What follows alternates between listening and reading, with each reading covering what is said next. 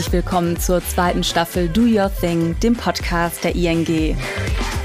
Ich bin Luise Höpfner, 32 Jahre alt und euer neuer Host. Kurz noch ein paar Worte zu mir. Vor circa sieben Jahren bin ich von einer Backpackerreise durch Südamerika am Frankfurt Airport angekommen und tatsächlich bis heute geblieben. Ich habe mal Eventmanagement gelernt, mich hat es aber immer in den Fingern gejuckt, mein Ding zu machen. Daher habe ich mir 2016 einen Gründerkredit genommen und Viv, ein Deli für vegetarische Küche in Frankfurt eröffnet. Letztes Jahr, während der Pandemie, habe ich das Deli zwischen den beiden Lockdowns verkauft, leider mit Verlust, wie ihr euch denken könnt, und bin dann von acht MitarbeiterInnen wieder eine One-Woman-Show geworden. Aufgeben war natürlich keine Option. Daher habe ich das Deli in ein Catering-Konzept umgewandelt und so ist mein Business wieder zum Leben erwacht. Außerdem arbeite ich nebenbei als Moderatorin und wie jetzt als Podcasterin. Ansonsten ja, koche ich gerne und viel, gehe gern wandern und beschäftige mich mit Themen rund um meine Arbeit. Ich hoffe jetzt, dass ich nach dieser Folge auch ETFs als meine neue Leidenschaft benennen kann, denn darum geht es in dieser Folge und ich bin extrem gespannt auf die Geschichten unserer Gäste, die auf den ersten Blick ja sehr unterschiedlich wirken, aber die doch einiges verbindet. Lieben, Willkommen Silvia Kühn und Per Steinbrück bei Do Your Thing, dem Podcast von der ING. Ähm, wir machen anfangs immer so eine, kleine, so eine kleine Vorstellungsrunde. Das heißt, ich stelle euch vor mit dem, was ich so rausgefunden habe online. Und äh, ihr dürft natürlich äh, revidieren und sagen, wenn was nicht stimmt. Und Silvia, ich fange mit dir an. Äh, Silvia, bitte ruf rein, wenn was nicht stimmt. Wie gesagt, ja. du bist 15 Jahre alt und alle nennen dich Silvi. Genau. Du lebst mit deinen Eltern, die beide Finanz- und Mental Coaches sind, in München. Genau, in der Nähe von München, ja. Du besitzt, seitdem du fünf bist, ein Depot und Finanzen sind deine Leidenschaft. Ja, kann man sagen. Deshalb hast du letztes Jahr den YouTube-Kanal Clever Money mit Silvi gegründet, in dem du intelligent, mit Spaß und Leichtigkeit uns Laien versuchst, das Thema Geld, Anlegen und Vermehren näher zu bringen. Korrekt, ja. In deiner Freizeit schwimmst du professionell und bringst dich gerne mal an deine Grenzen, indem du spontan zu einer Marathon-Challenge aufrufst. Ja, richtig. Möchtest du dem noch etwas hinzufügen? Das ist eigentlich wunderbar. Perfekt. Herr Steinbrück. Sie leben in Bonn, sind Familienvater und kümmern sich um drei eigene und vier Enkelkinder. Sie sind Berater der ING und ehemaliger Politiker, waren unter anderem Bundesminister für Finanzen zu Zeiten der Weltwirtschaftskrise. Sie, jetzt kommt's, Sie sind in der Schule zweimal sitzen geblieben, in Ihrer politischen Karriere oft angeeckt, sich aber stets treu geblieben. Sie spielen leidenschaftlich gern Schach und sind nach ihrem Austritt aus dem Bundestag als erfolgreicher Kabarettist auf Tournee gegangen. Stimmt das alles? Ist alles richtig. Sehr gut. Gut, dass Sie, gut, dass Sie vieles weggelassen haben. gut recherchiert schon mal, das ist perfekt. So, Silvi, ich darf dich so nennen, ja, Silvi, du möchtest gerne so genannt ja. werden. Ihr beiden kennt euch ja bereits. Du hast äh, Per Steinbrück mal interviewt für deinen YouTube-Channel. Warum ihn und wie kam es dazu? Genau. Also mir war eigentlich schon zu Beginn klar, also wo ich meinen Kanal gestartet habe, dass ich eben mit beeindruckenden Persönlichkeiten eben Interviews führen möchte. Und ähm, das war eigentlich ein bisschen so ein Zufall. Ich war ziemlich auf der Seite von der ING, habe da so ein bisschen, ja, so ein bisschen geklickt und habe dann eben Herr Steinbrück gefunden und kannte ihn natürlich als ehemaliger Bundesfinanzminister und auch aus Erzählungen von meiner Mom über eben die Finanzkrise. Ähm, und dachte mir, boah, das wäre doch richtig cool, wenn ich ihn für mich als Interviewpartner gewinnen könnte. Und habe dann einfach mal gefragt. Und das hat dann eigentlich alles ziemlich unkompliziert geklappt. Und das hat mich dann natürlich sehr gefreut, weil ich auch davor sehr viele Absagen bekommen habe von anderen Interviewpartnern, die ich eben für mich gewinnen wollte. Oder auch einfach gar keine Antworten, was ich persönlich auch ein bisschen unprofessionell finde, ähm, dass man einfach gar nicht antwortet. Das ist dann immer ein bisschen schade. Das stimmt. Und du hast gerade gesagt, beeindruckt. Was beeindruckt dich denn an Herrn Steinbrück? ja, äh, vieles. Also da, dazu würde ich jetzt die Aussage verweigern. okay. Alles klar, machen wir weiter. Ähm, jungen Menschen wird ja oft aufgebürdet oder viel aufgebürdet. Hat deine Generation manchmal das Gefühl, sie müsste eventuell Fehler ausbaden, die Politiker vielleicht in ihrer Vergangenheit gemacht haben? Ja, also klar, wir haben auch in der Schule eben gelernt, dass es ja immer mehr ähm, Rentner gibt, für die wir jungen Menschen eben auch immer mehr vielleicht zahlen müssen oder auch später eben vielleicht äh, weniger Rente bekommen. Oder auch zum Beispiel das Thema ähm, Klimawandel ganz wichtig und wo man sich manchmal fragt, ob nicht vielleicht früher hätte was getan werden müssen. Aber ich denke, es ist falsch jetzt zu sagen, wer jetzt wann welchen Fehler gemacht hat, sondern einfach versuchen, aus der jetzigen Situation das Beste zu machen und eben mit der jetzigen Politik versuchen, zum Beispiel den Klimawandel zu stoppen. Mhm. Interessierst du dich für Politik?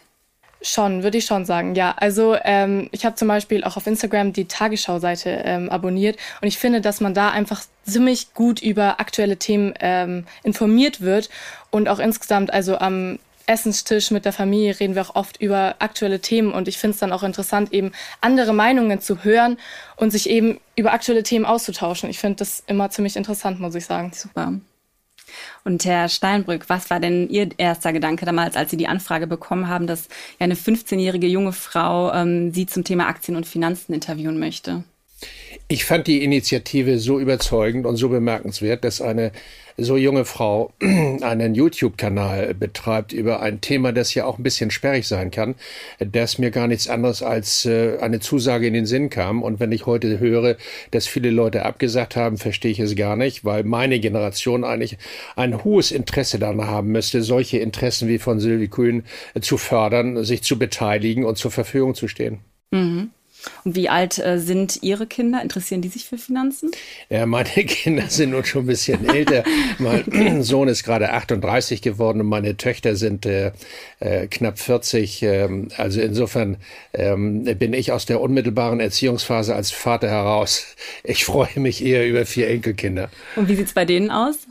Die machen mir viel Spaß und sind ziemlich helle. Zwei sind sieben und zwei sind fünf und trickst mich schon aus. Okay.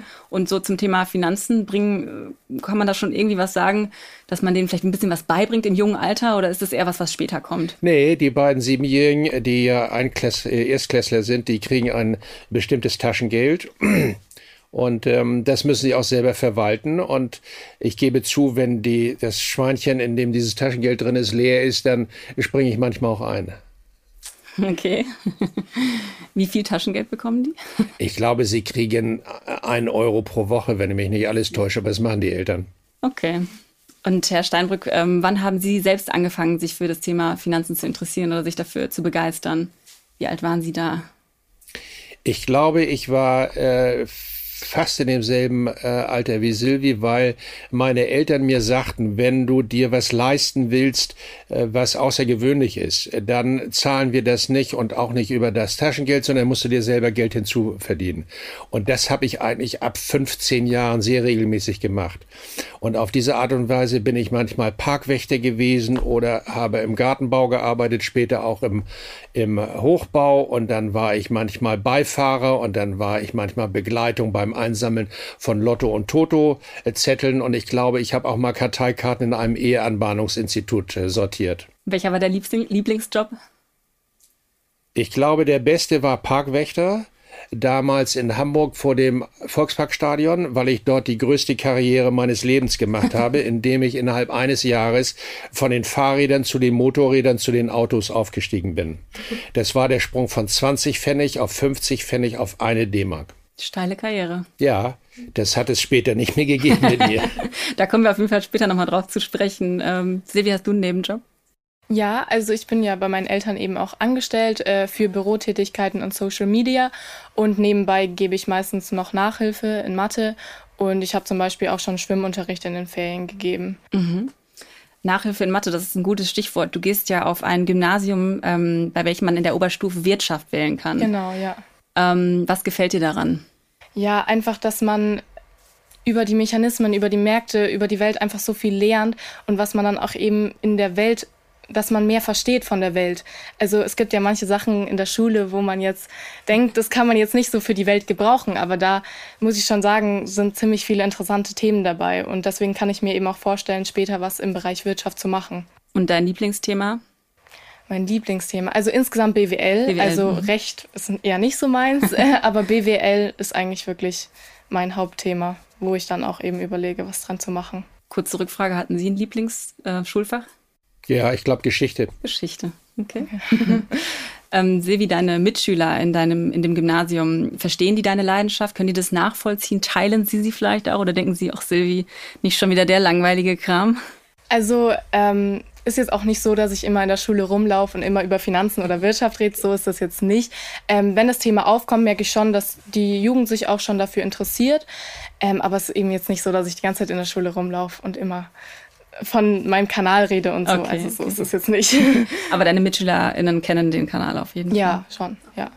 Und wie viele deiner Freundinnen ähm, und Freunde haben wegen dir vielleicht ein Depot bereits eröffnet? Bist du so eine Art Influencerin in der Schule?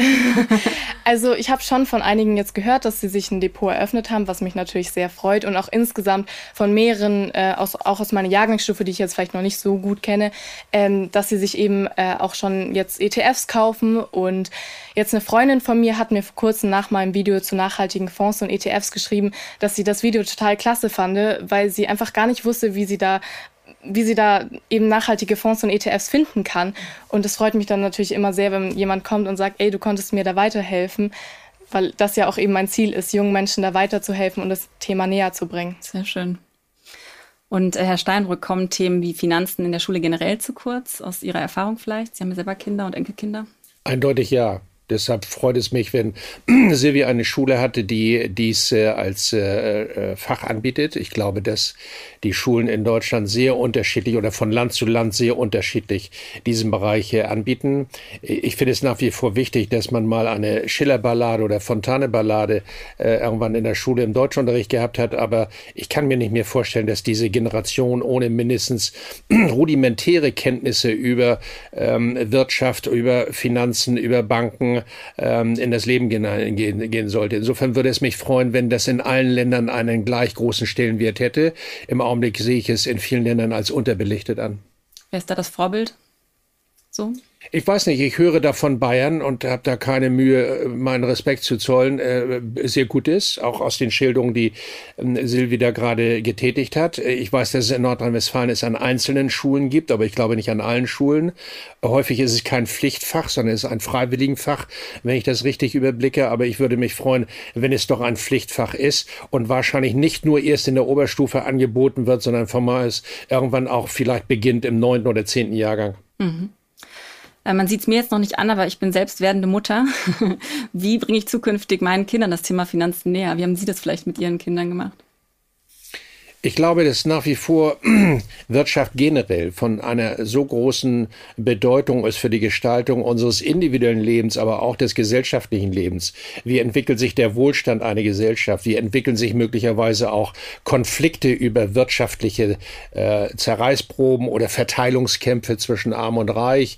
Ähm, wie gewinnt ein Staat seine Einnahmen über sein Steuersystem? Was soll er davon alles bezahlen? Was soll er den Privaten überlassen? Das sind alles, wie ich finde, sehr grundlegende Fragen, die sehr frühzeitig an junge Menschen herangetragen werden sollten, in einer Art der Wahlmöglichkeit, wie Silvi, wie ich finde, das sehr gut beschrieben hat, nach dem Motto, unterschiedliche Meinungen darüber auch aufeinanderprallen zu lassen. Und gerade in der Wirtschaftsgeschichte haben wir es ja auch mit sehr unterschiedlichen Theorien und sehr unterschiedlichen Systemen zu tun, die man mal vorstellen und abgleichen sollte. Mhm. Ähm, Sie sprachen gerade das Thema Armut, Reichtum etwas an. Ich habe da ein Zitat von Ihnen, das heißt, das schöne Gefühl, Geld zu haben, ist nicht so intensiv wie das saublöde Gefühl, kein Geld zu haben. Bei vielen Familien bleibt am Monatsende nicht so viel übrig. Dadurch äh, können sie vielleicht nicht privat vorsorgen. Ist Geld anlegen nur etwas für vermögende Familien? Nein, aber es ist zuzugeben, dass viele Menschen in Deutschland im Augenblick am Ende eines Monats nichts mehr übrig haben von ihrem verfügbaren Einkommen. Es gehört, glaube ich, zur Realität, dass viele Bürgerinnen und Bürger, insbesondere auch Alleinerziehende, inzwischen an die 40, manchmal 50 Prozent ihres verfügbaren Einkommens allein für die Miete bezahlen müssen. Ein riesiges Problem, Teil der Wirtschaft. Wohnungsentwicklung, Wohnungsbereitstellung. Aber es gibt einen Teil dieser Gesellschaft, die auch schon in jungen Jahren das, was man äh, liquide Mittel nennt, äh, übrig haben und äh, denen nahezubringen, dass sie diese liquiden Mittel äh, nicht einfach nur auf ein Sparkonto legen, wo sie im Augenblick gar nichts dazu kriegen, weil die Zinsen so niedrig sind oder sogar negativ sind, sondern ihnen frühzeitig zu vermitteln, ähm, was sie denn mit diesem Geld, das über ist, anfangen könnten, damit es sich vermehrt. Auch mit Blick auf damit verbundene Risiken. Das finde ich sehr wichtig. Gibt es da konkrete Beispiele, so Life-Hacks, wie man das machen kann? Naja, es gibt bestimmte Beratungen, nicht nur bezogen auf einen solchen äh, Kanal, den Silvi betreibt, was für mich äh, besonders bedenk bedenkenswert ist, weil es von Generation zu Generation passiert und nicht von alten weißen Mann, der nun versucht, auch noch mit dem pädagogischen Zeigefinger rumzufummeln, das wollen die nicht hören, mhm. sondern ist es vielleicht umso glaubhafter, wenn es auch jemanden gibt, der dies innerhalb seiner Generation tut und mit seinen Erfahrungen vielleicht dabei dabei auch behilflich ist. Scheint mir sehr glaubwürdig zu sein. Mhm. Silvi, ich war in deinem Alter weitaus nicht so begeistert, wenn meine Eltern versucht haben, mir das Thema Finanzen näher zu bringen.